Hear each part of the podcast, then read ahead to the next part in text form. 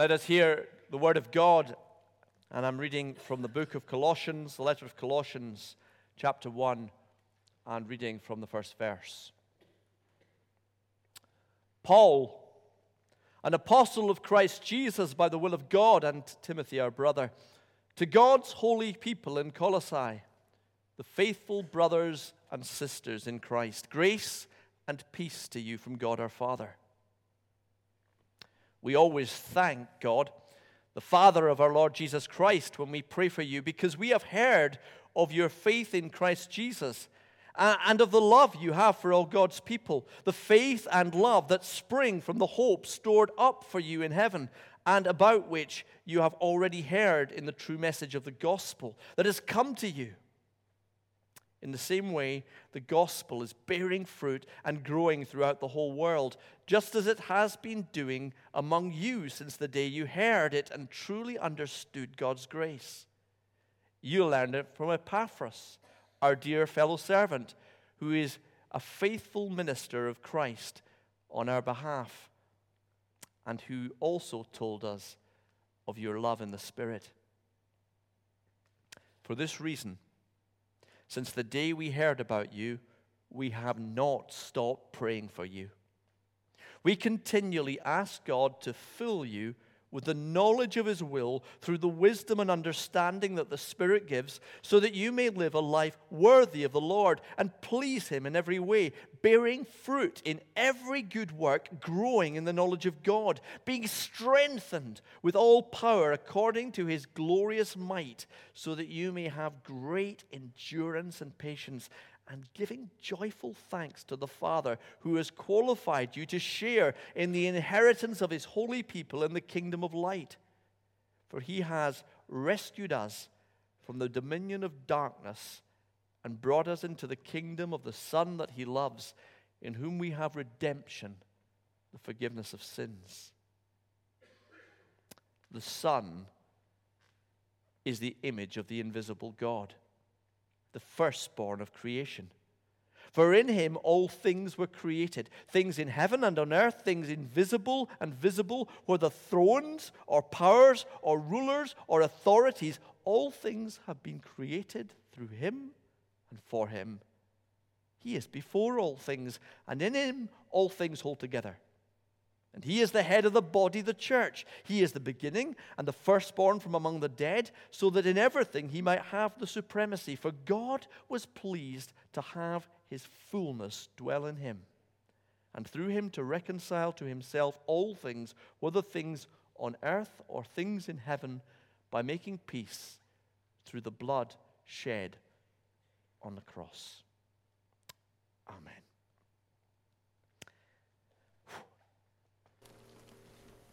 Let's pray. Lord, may the words that I speak, may the meditations of our hearts be acceptable to you, our rock and our redeemer. Amen. I chose this morning to read from the first chapter of the book of Colossians because a large chunk of it, um, verses nine to seventeen, were read yesterday by the Prime Minister, Rishi Sunak, at the coronation. It's the, re- it's the reading that the Archbishop had chosen for the king that day. And I have to say, it, it, it seemed to me very appropriate for a king to be reading this. Because it, it starts off by saying, verse seven, verse nine rather, we have not stopped praying for you.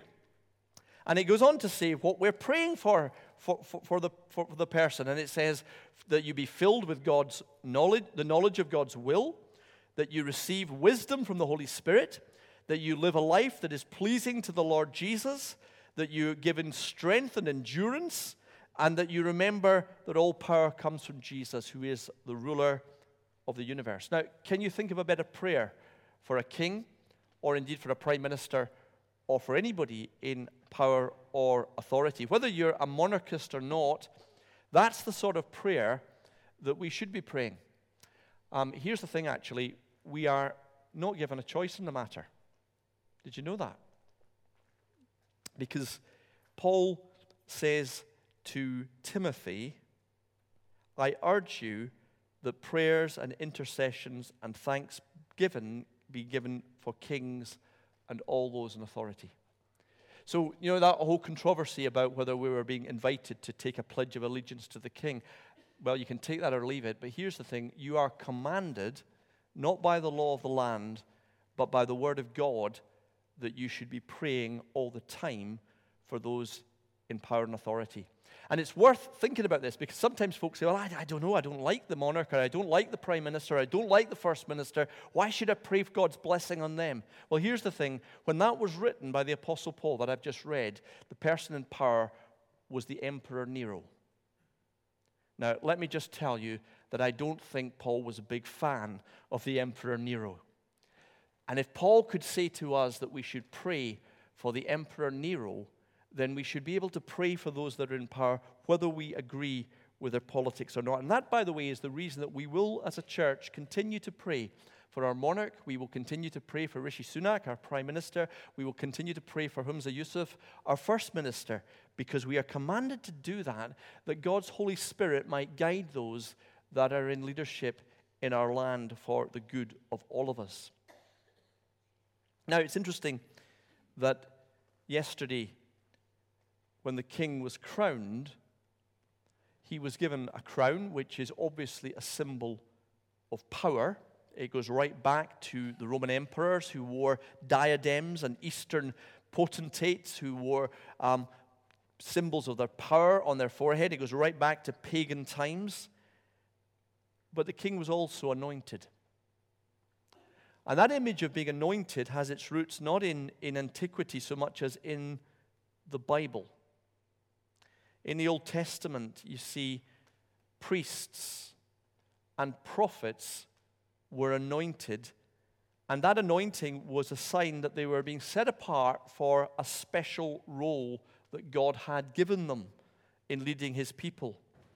And then what happened was that anointing that was given to priests and to prophets for many centuries, when Israel eventually had a king, that anointing was given to the person who had the secular rule. So the prophet Samuel anointed a young lad called David that he might be the king. And then, yes, Zadok the priest and Nathan the prophet anointed Solomon the king, if you were listening to the Handel's music yesterday.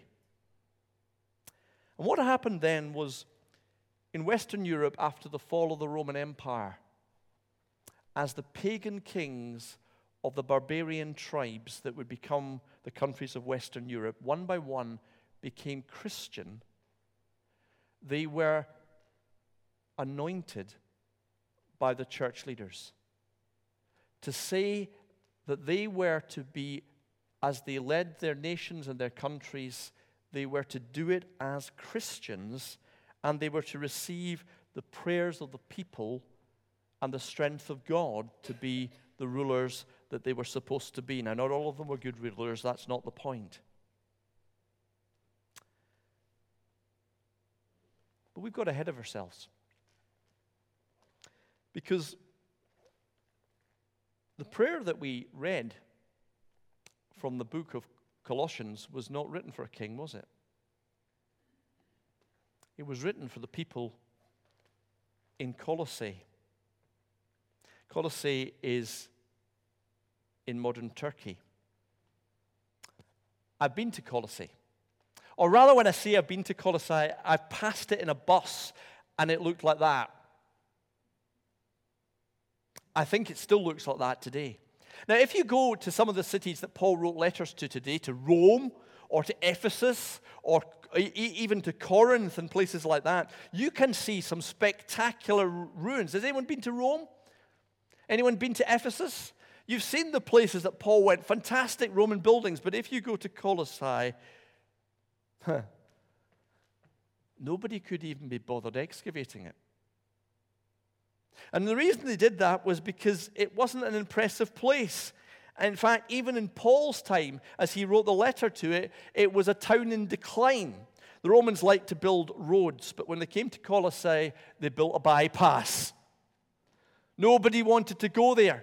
And because the road took a bypass, the trade took a bypass, and so the town was beginning to decline. And maybe we've got some idea of what it feels like when a town begins to decline. In fact, it was not a very important place. Indeed, so much so that as Paul did all these missionary journeys, going to all the important places, he didn't bother going to Colossae. He never visited the place.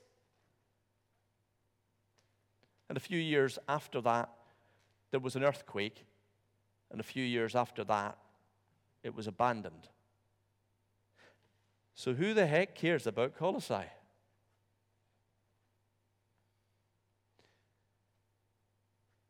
Some people did. A guy called Epaphras did. He was born there.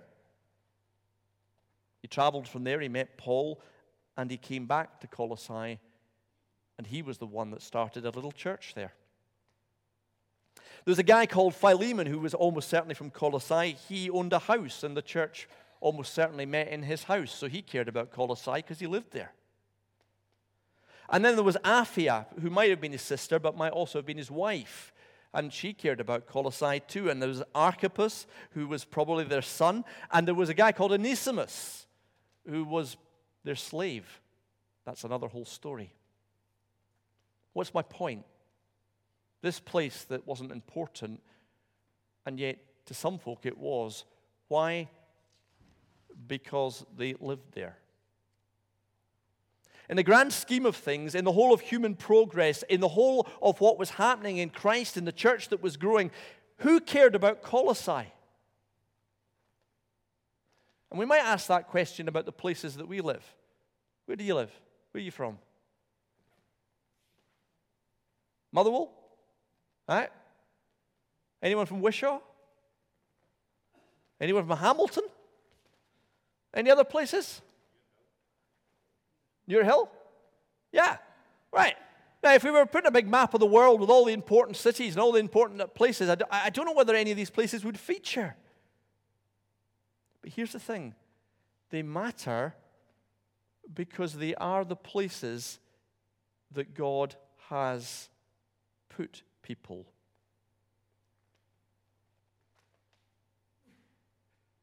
Here's how the letter starts. To the saints and faithful brothers and sisters in Christ in Colossae.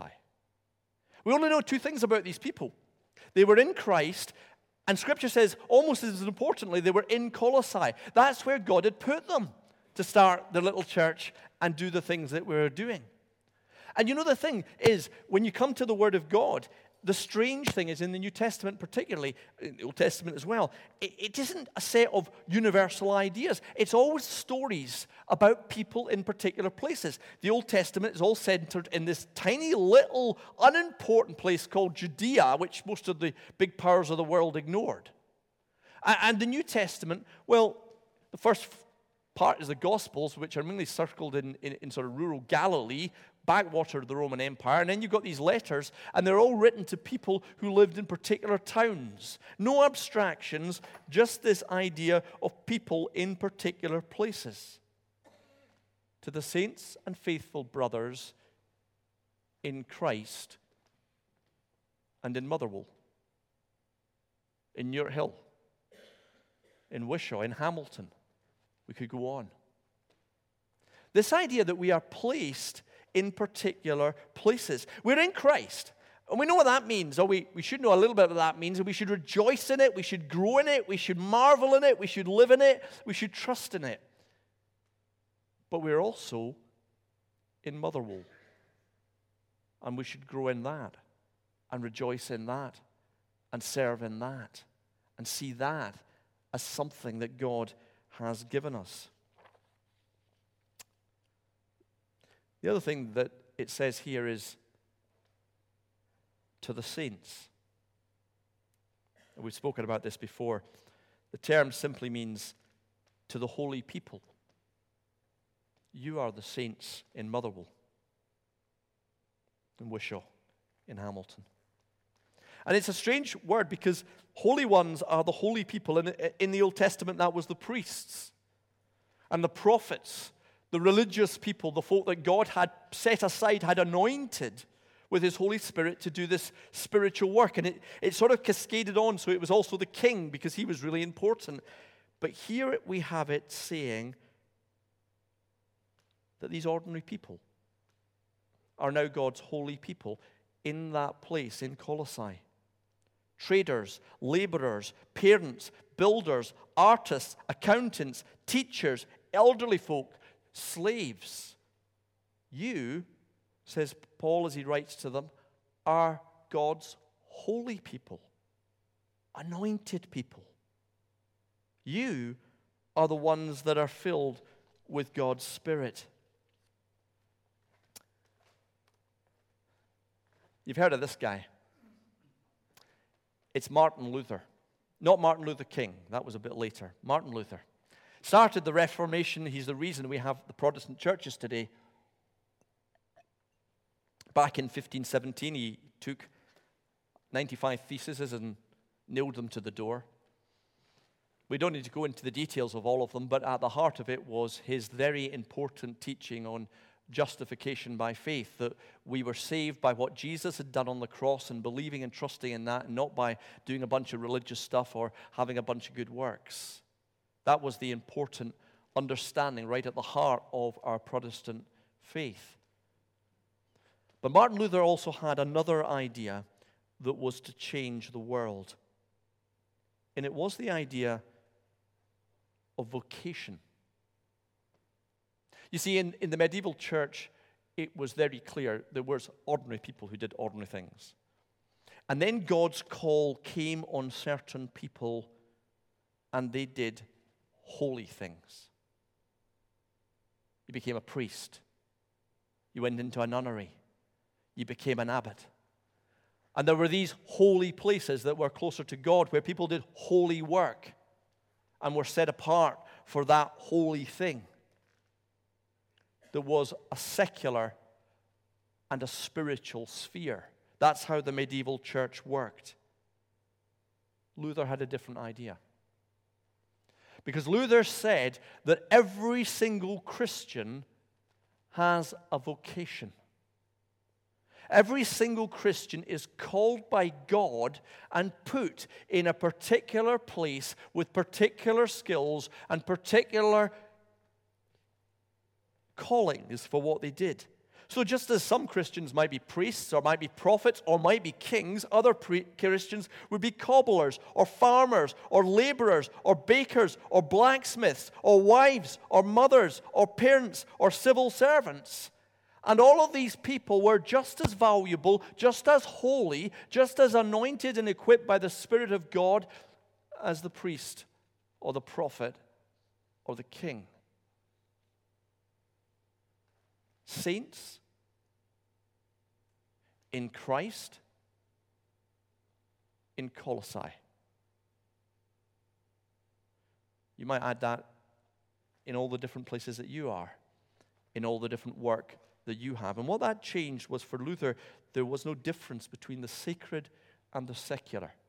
It wasn't that you came to church to do gaudy things and then you did the rest of the things the rest of the time, but everything was to be touched. All work that we did in any type of work was to be work that was to be done and pleasing to God, whether you were raising children or, or doing house chores or working in a church or doing the gardening. It didn't matter. All of it was for God. No part of the body of Christ was more important than any other part. No part was any less where God had called it to be, to live, to please him, to bless him. Now that's hardly surprising in some ways, because back to the, the Old Testament, remember we said that the Spirit of the Lord, seen in the anointing, was given to the prophets and the priests and the kings. What did the prophet Joel say in the Old Testament that would happen in the last days? In the last days, my Spirit would be poured out on all flesh. Your sons and your daughters will prophesy. Your old men will dream dreams, and your young men will see visions. Even on my servants, both men and women, will my Spirit be poured. And of course, that speaks of the day of Pentecost, when the Spirit of the Lord was poured on all of God's people, not just on the apostles, not just on the priests, not just on the prophets, not just those who would be rulers, None of them would be rulers, but on all, on everyone, on all that they did. So here's the thing. Yes, we pray for the king, and we pray that in the work that God has given him, he has God's anointing and he has God's guidance. We pray for all of that, but we pray for that for every single person who knows the Lord Jesus Christ, that God would bless them in their work as a teacher, as a lawyer, as a cleaner, as a parent, as a neighbor, as a friend, as a family member, as part of the community. Wherever God has put them, the in Colossae bit of being in Christ for each and every one of us. And Luther said more than that. He said this. He said, when we look at people doing work for us, we should look for God. Now, there is a sense that as we look at a king, we should see if the king is doing his job right, or the ruler, or the person in authority. We should see something of the justice of God. We should see something of the right of God as we look at them. But what Luther said is we should see that in every single Christian person as they do what God has given them to do. If we look at the baker, we are looking beyond that to the God who feeds us. If we look at the person who is um, preaching, we look beyond that to the God who gives us his word. But if we look at a parent, we look beyond that to the God who tends us. If we look at a gardener, we look beyond that to the God who created all of nature and makes it bloom. If we look at a craftsman, we look at a God who is creative. Everything that we look and we see, we see God in that. And that picks up what Colossians says about Jesus. Jesus isn't just the one who came to save us, but he was the one that God made the whole world through. He was the one that makes sense of all creation. He was the purpose and the one who creation is healed in. It also means it doesn't matter whether you're working in Westminster Abbey or in Wilco. There, you're called to be and live out all that God calls you to. It doesn't matter whether you're living in Buckingham Palace or Brandon Parade. That is where God has called you to be and minister for him, to live out for him. He is the head of the body, Christ, the church, which means every part of church work, by the way, is his. Whether you're cutting the grass or preaching the sermon, it doesn't matter. It's all done for the Lord. Whether you're the baker who's made the, the wonderful food we're going to have later on, or you're the person that put up the bunting, or you're going to move some chairs, or you're going to visit somebody, all of this is work for the Lord, but so is the work you do in your office and your home and your family. You know, in Matthew chapter twelve, mm. chapter ten rather, Jesus gathers his twelve disciples and he sends them out to do mission. And he tells them to cure the sick, raise the dead, cleanse the lepers, and cast out demons. That's quite an agenda, actually. Cure the sick, raise the dead, cleanse the lepers, and cast out demons. And off they go, and they get all sorts of opposition. Jesus says that will happen to them, and they come back, and you know what Jesus says? He says, if anyone gives a cup of cold water to a child because he's my disciple, he will not re- lose his reward. And when you read that at first, you might be scratching your head. You know, cure the sick, raise the dead, cleanse the lepers, cast out the demons, and give water to children. It's a bit of a contrast, really, isn't it? And, and in fact, some of the commentators looking at that have said, well, you know, it, it must be a metaphor. The water must be spiritual water. So this has really got to do with preaching the gospel. And the children must be the children. So it's got to do with evangelizing the children of all the earth. And this is a big metaphor. Well, no, I don't think so.